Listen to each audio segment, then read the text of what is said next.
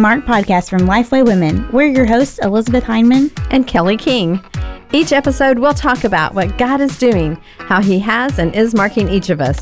Sometimes that will be through interviews, and sometimes we'll have conversations around the table. We're so glad you've joined us today.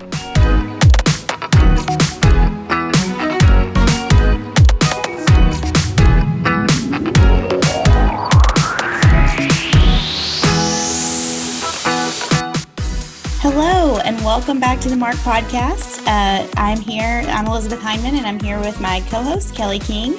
Hey, everybody, it's good to be back. Yes, we're still recording from home, um, but we have fancy new mics, so we feel very professional now.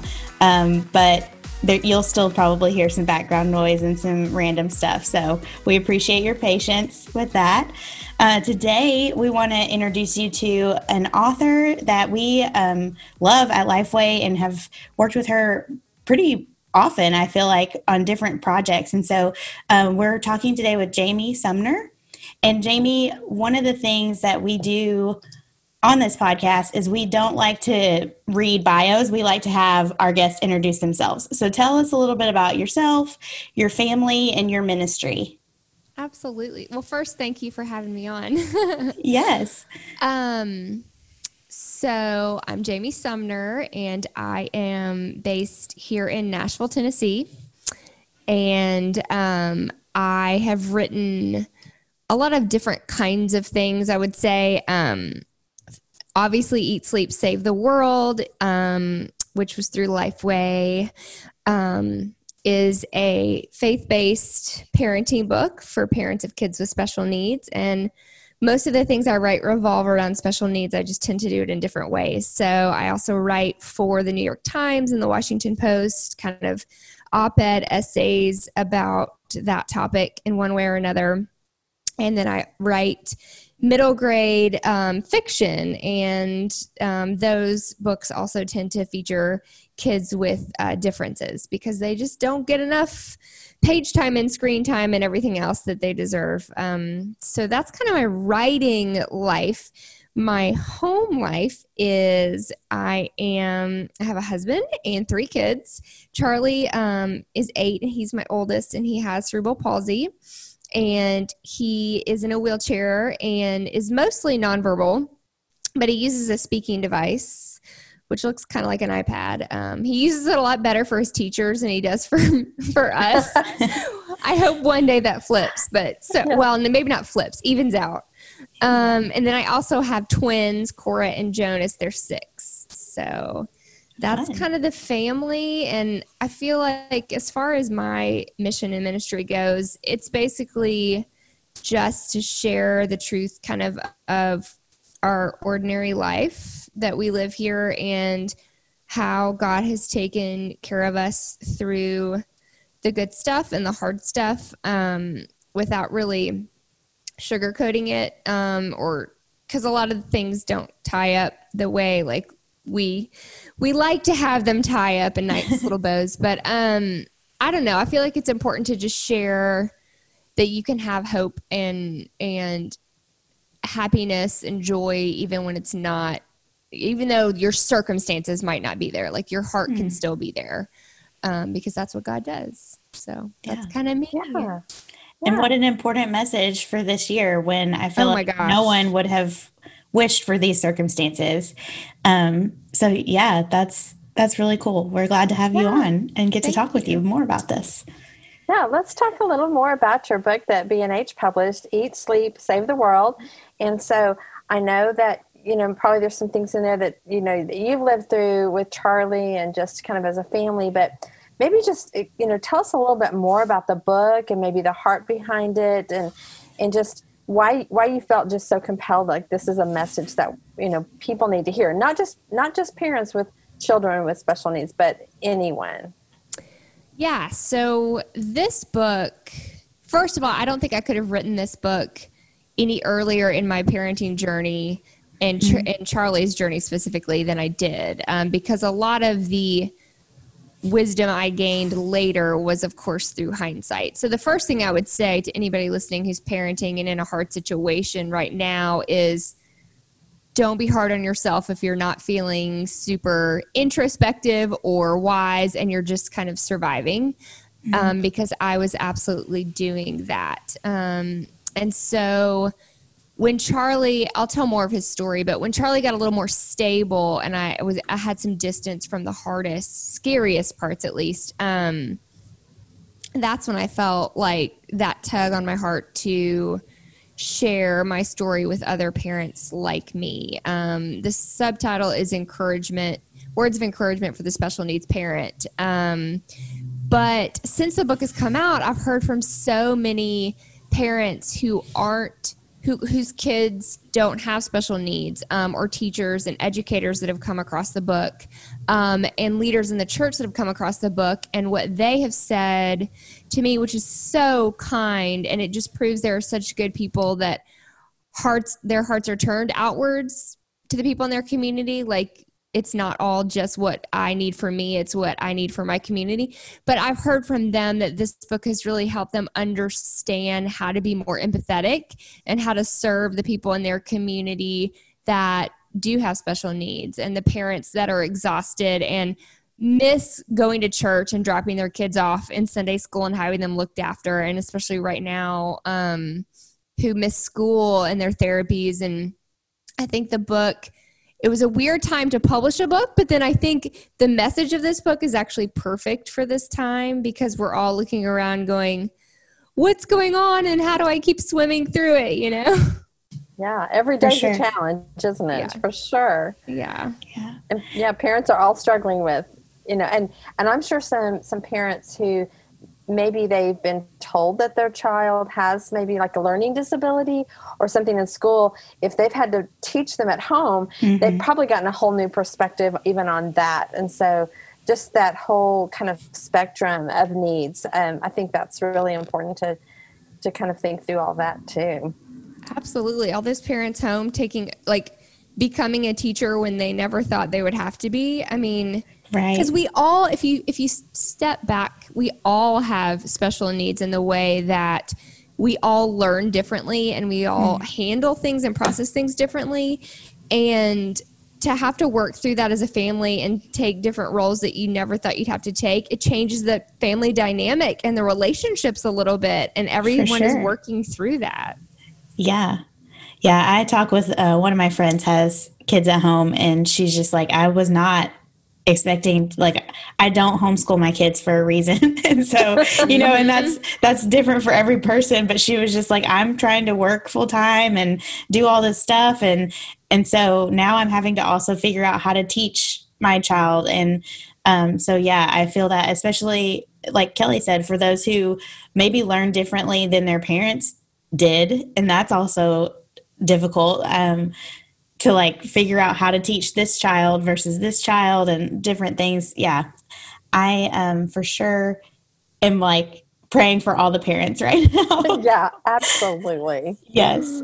Yeah. So you touched on this just a little bit, but we'd love to have you kind of expand on um, what encouragement you have for parents of children with special needs and how yeah, would you and- just encourage them in this moment? Yeah, and even tell us a little more of Charlie's story yeah, too. Yeah, sure.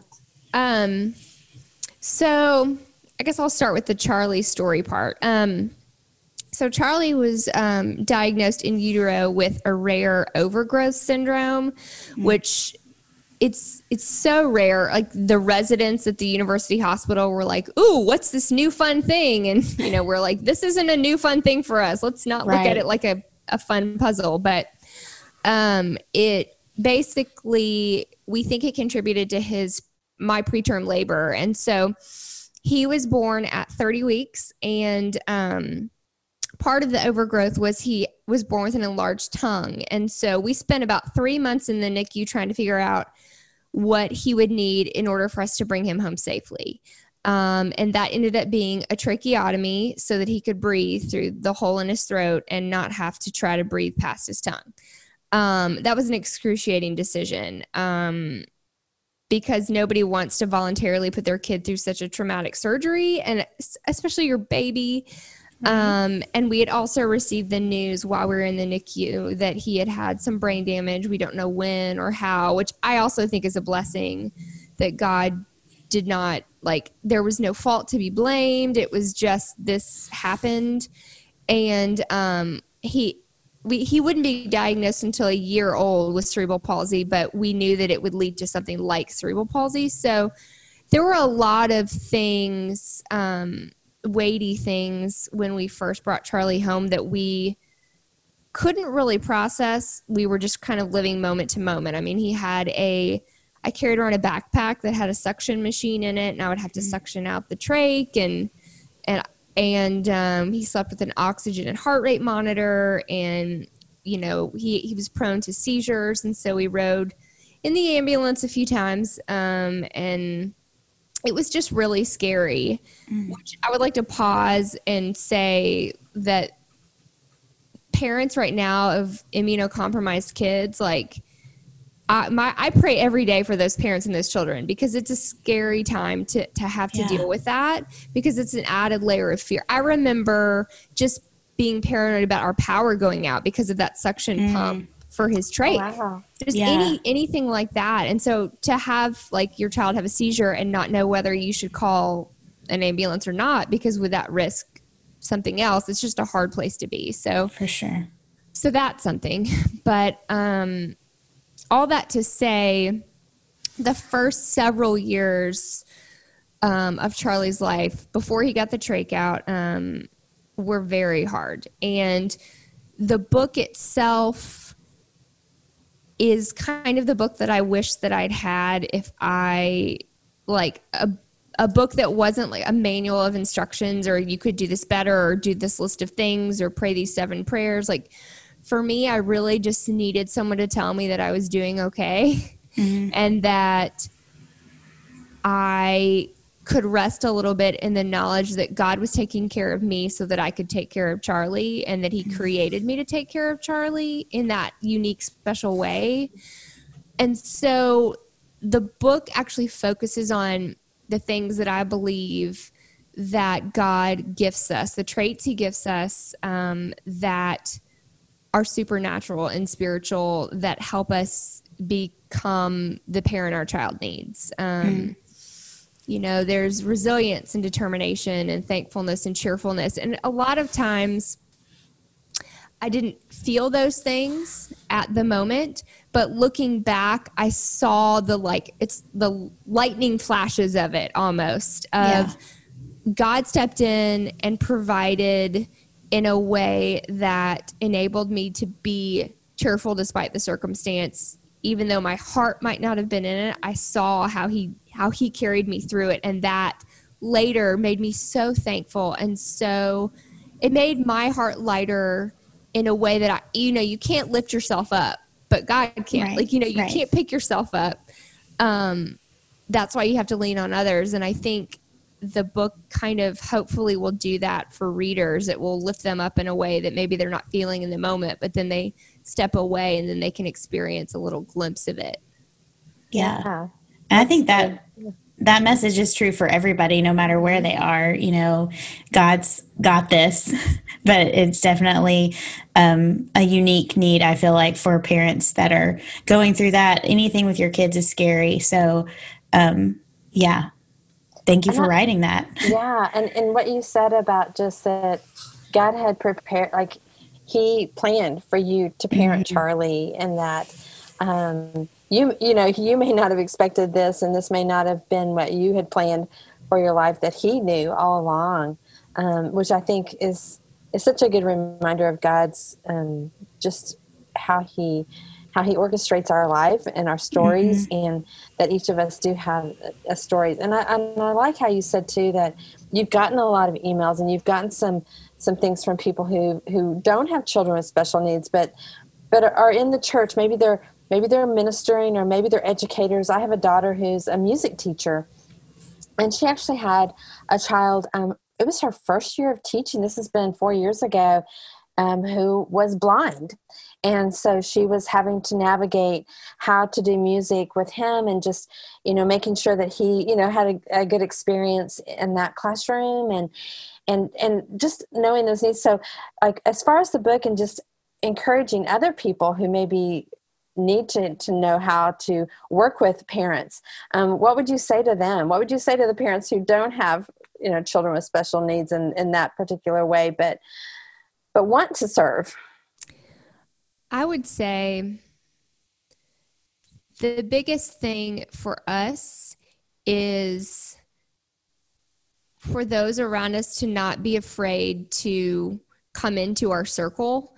Um, it because if no one does then it feels like a bubble of isolation when i know that there's this element of politeness societal politeness that that adults tend to feel more than kids but it's this idea of like we don't want to make anyone uncomfortable so we'll just stay yeah. over here and we'll smile but we're going to keep walking kind of thing um, kids are all up in your space and you know they'll run up to us and say why is he in that wheelchair and i love it because because they want to know and the fact that they want to know starts a conversation and i yeah. think what i would want most is for adults to be brave enough to ask silly questions or maybe mm. even embarrass themselves because for us I don't care if you ask. I'm not going to be offended. I would love to talk about it. I would love to give Charlie a chance to sign and talk on his speaking advice to you and and I think that's been the it's such a weird thing to overcome because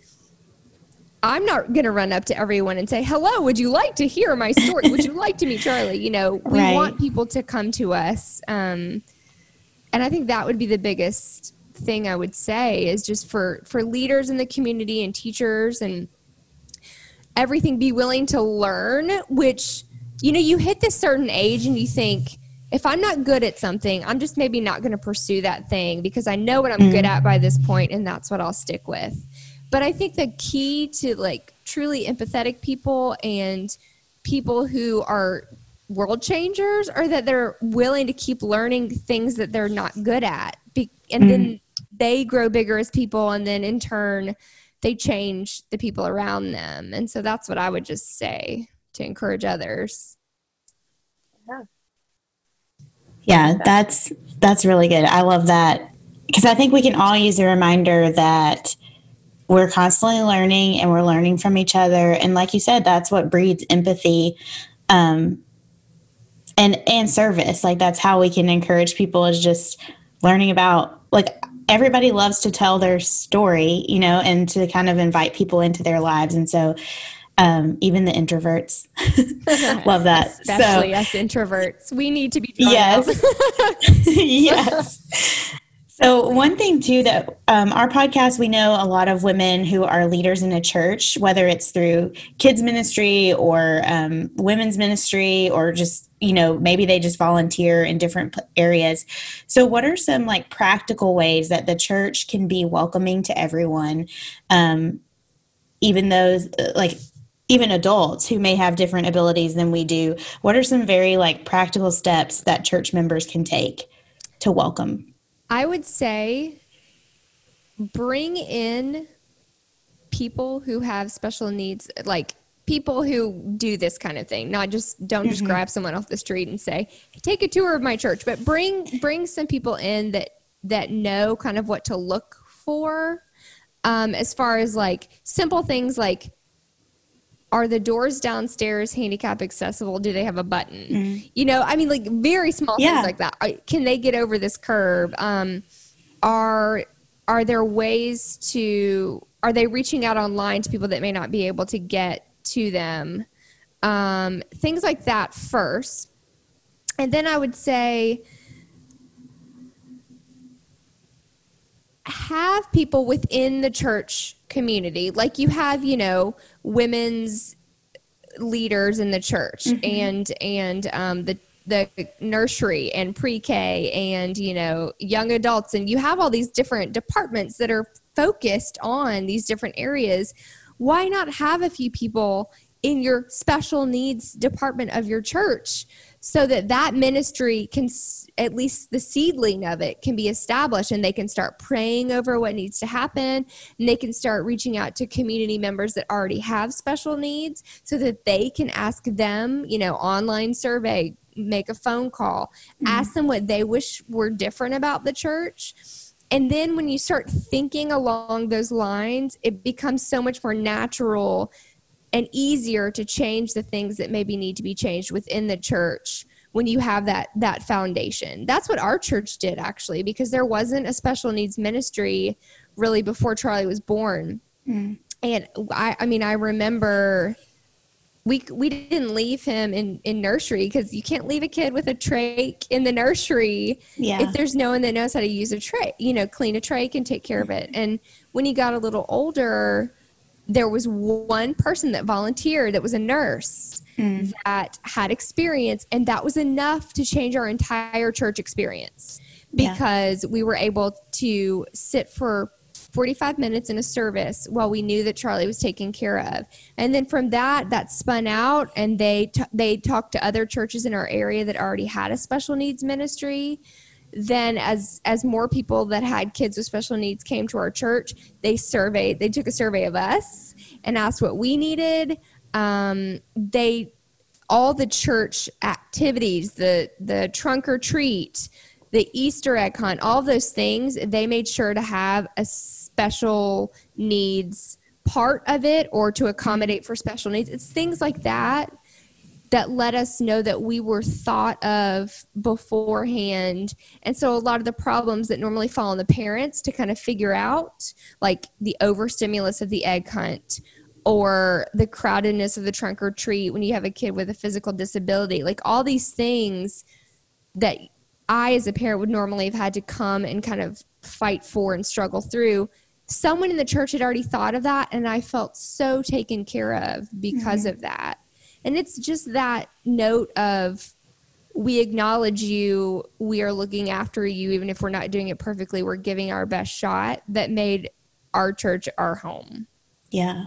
Wow jamie. I mean i just i'm sitting here thinking your church did a really good job of that. And mm-hmm. there I, I guarantee you there are so many parents who aren't going to church because they don't feel like there's a place for their child or they don't feel like and they need they they need that worship they need the community of other believers they and, need that um, respite yeah yes. mm-hmm. yeah i mean so what a challenge to the church of just yeah. being proactive and not and not just waiting for someone to walk in your door or, or to have a family that maybe there's a birth and you know that there's some issues or some differences, but to be think long, um, I just think about you know children's ministry. Man, those leaders are heroes. They really mm-hmm. are, aren't they? They just are. Oh yeah. my gosh, they're amazing. I couldn't do it. oh, it's a lot. I, I know. I mean, I've just seen some in different churches work so well, and and I, I remember a, a children's minister who um, they had a family that she would just keep their child so that they could go to worship once mm-hmm. a week. It was like one that one hour that they, like you said, just to have that to themselves. So that's really cool. I, I know you've got a lot of resources and ideas of things that people could do. Can you kind of share some of those? Um, resources for the church. Yeah, resources for anybody who might be looking yeah. for just like how can we do this better. Um, I would say, okay, well, the first thing I would say is the best way to learn is not to have to forge your own path. Mm-hmm. and instead look to what others have done ahead of you. and then it's like how hard it is to walk in the snow when you have to make the first footprint, and then how much easier it is when you get to be the one to follow and just mm-hmm. step in the same path. So, um, the biggest thing, and this is an example just from us, is that our church asked the special needs ministry at it's actually i guess it's technically it's the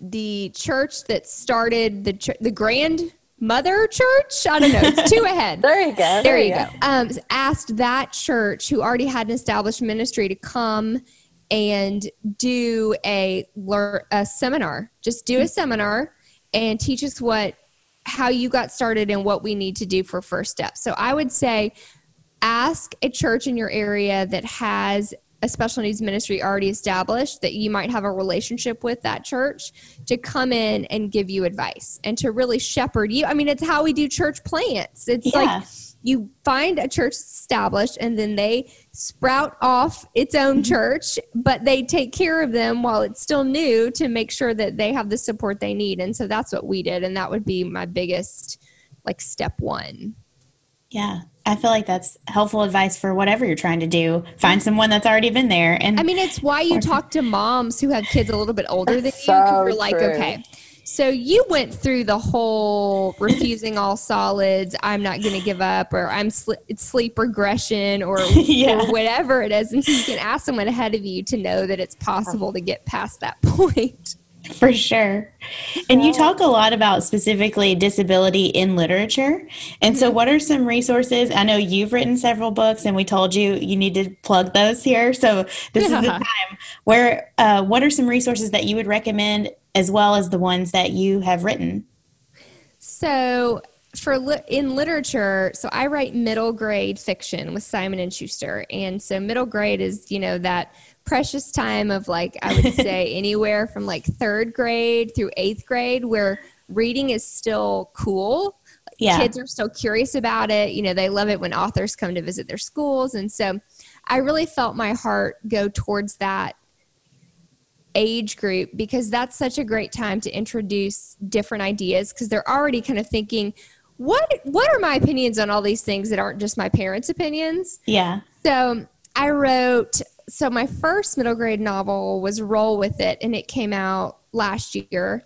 And um, it's about a girl with cerebral palsy who dreams of being a famous baker. And then when she and her mom moved to a trailer park in oklahoma to Oh, I'm in Oklahoma her. right now. That's so crazy. yes. You what? I'm in Oklahoma right now. I'm at my parents in Oklahoma. Oh, we Yes. need to talk because I Yes. grew up spending all my summers in Oklahoma. You follow, you follow.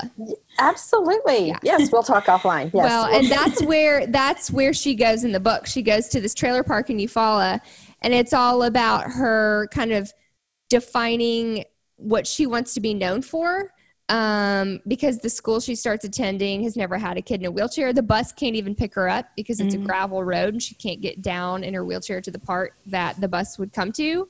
And it doesn't have a lift. I mean, so there's all these things in the book that address how a community can support a kid with special needs, but also how, as someone with special needs, you can be assertive for yourself and make your needs known, and how kind of we all hope to be known for the things we pick instead of just the things people see us for because you know that's not fair. I don't want to be just known for the girl with the brown hair. Like i want to be known for what i want to be known for. Yeah. and so that was roll with it. And then tune it out comes out well as we're recording this comes out tomorrow. Yes. um but comes out september 1st 2020 and it's um, about a girl with basically the voice of an angel. And she is poised and set to become a star. I mean, you think you hear her and you think, oh, she's going to be on American Idol, you know, or The Voice or whatever. Um, but she also has a sensory processing disorder that makes performing impossible.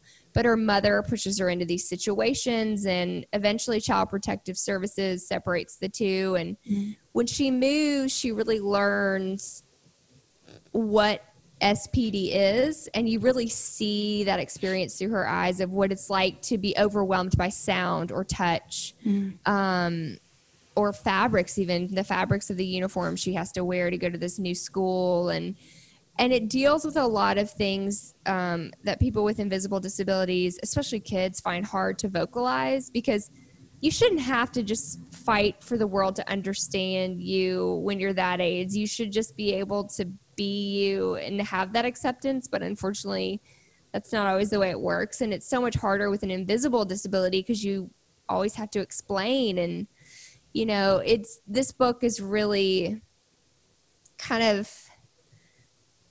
it's I hope a voice. I hope it's a voice for those kids so that they can be understood and not always have to spout it like they're on a commercial. Like let me just be understood for myself. Um, and if there's, and I grew up doing musical theater all Yes. the way through high school, middle school, and so there's a real big musical theater element to it. Um, that's where Lou, Lou Louise Lou Montgomery is her name, and that's where she kind of finds her home. But um, so if you're a musical theater lover, this will be your book. there you That's go. so fun. But Yeah. there's some other, there's a million great books that promote um, empathy and understanding when it comes to special needs, um, all the way from picture books up through adult. But some of my favorites are Out of My Mind by Sharon Draper, um, Fish in a Tree, which is a great one. Um, El Deafo is a beautiful middle grade novel. Um, so there's so many out there. I think I think awareness is growing, which is wonderful. Yeah. People want these books. They um, they want to understand and they're curious, and that's all that I can ask. You know? Yeah. And reading is such a great way, especially like you said at that age, because that is when you're reading everything and trying to figure out like who you are and who other people are. Um, and that's where I feel like there's a lot of curiosity anyway. And so, mm-hmm. um, we're thankful for resources like that because I remember reading books as a kid of people in completely different circumstances than I was in. And it did help me to have empathy for people in similar circumstances to those that I read about, but I just maybe didn't encounter in real in real life. Mm-hmm. And so um, I think that's we're always promoters of reading and literacy. So yes, for sure, absolutely. for sure that is uh that's a great some great resources to have on hand. So this is the Marked podcast. And so a question that we always like to ask and you can answer this however you want. Some people go very serious, some people do something a little bit lighter. But what is something that has marked you in your life with Christ? Well, I mean, the most obvious answer would be when I gave birth to Charlie and right. became basically I think the human like I was it's like I was in I was an embryo until I had Charlie and then I became a full flesh person. But um there's so many things. Um,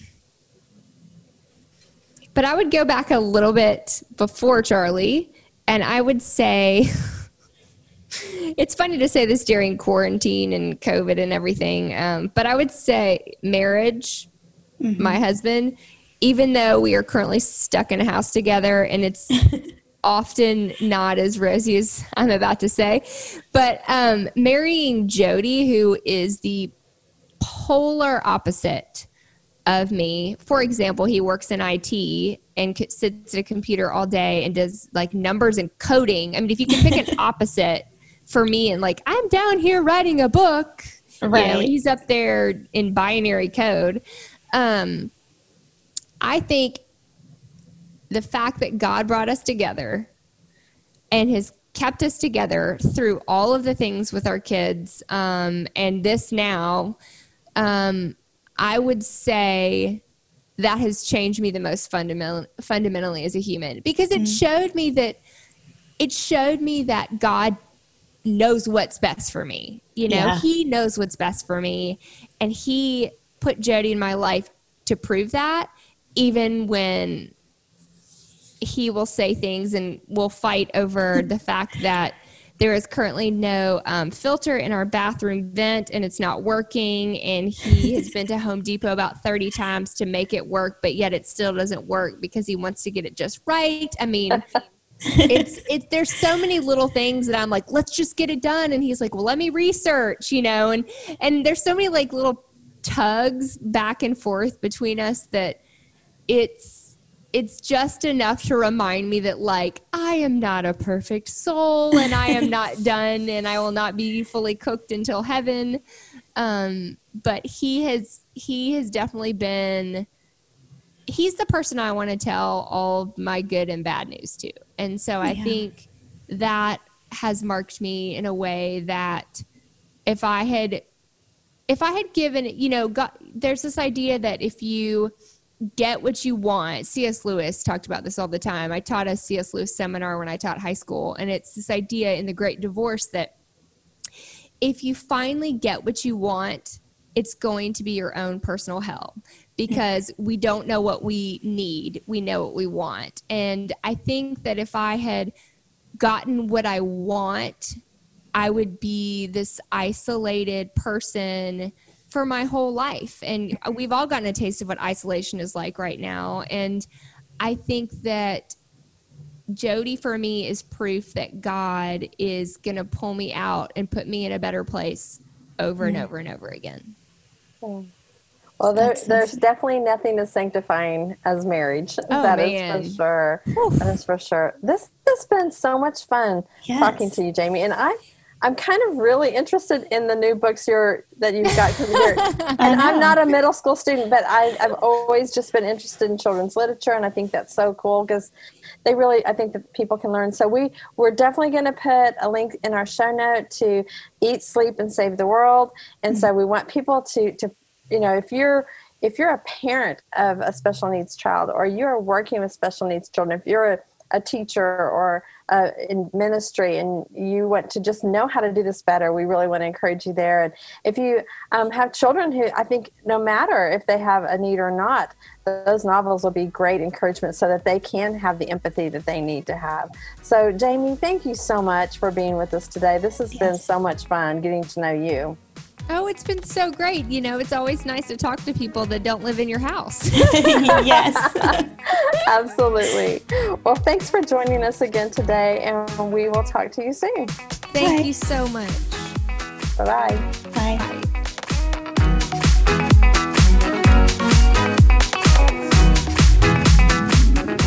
Thanks so much for listening. If you want to join in on the conversation, you can find us on Twitter and Instagram at Kelly D. King and at ED Hyndman. Use the hashtag marked podcast to connect with us. You can also find Lifeway Women on all social media channels at Lifeway Women. All of today's show notes will be posted at lifewaywomen.com slash podcast. If you love the show, leave an iTunes review. It's a great way for other people to hear about the podcast. We'll see you next time.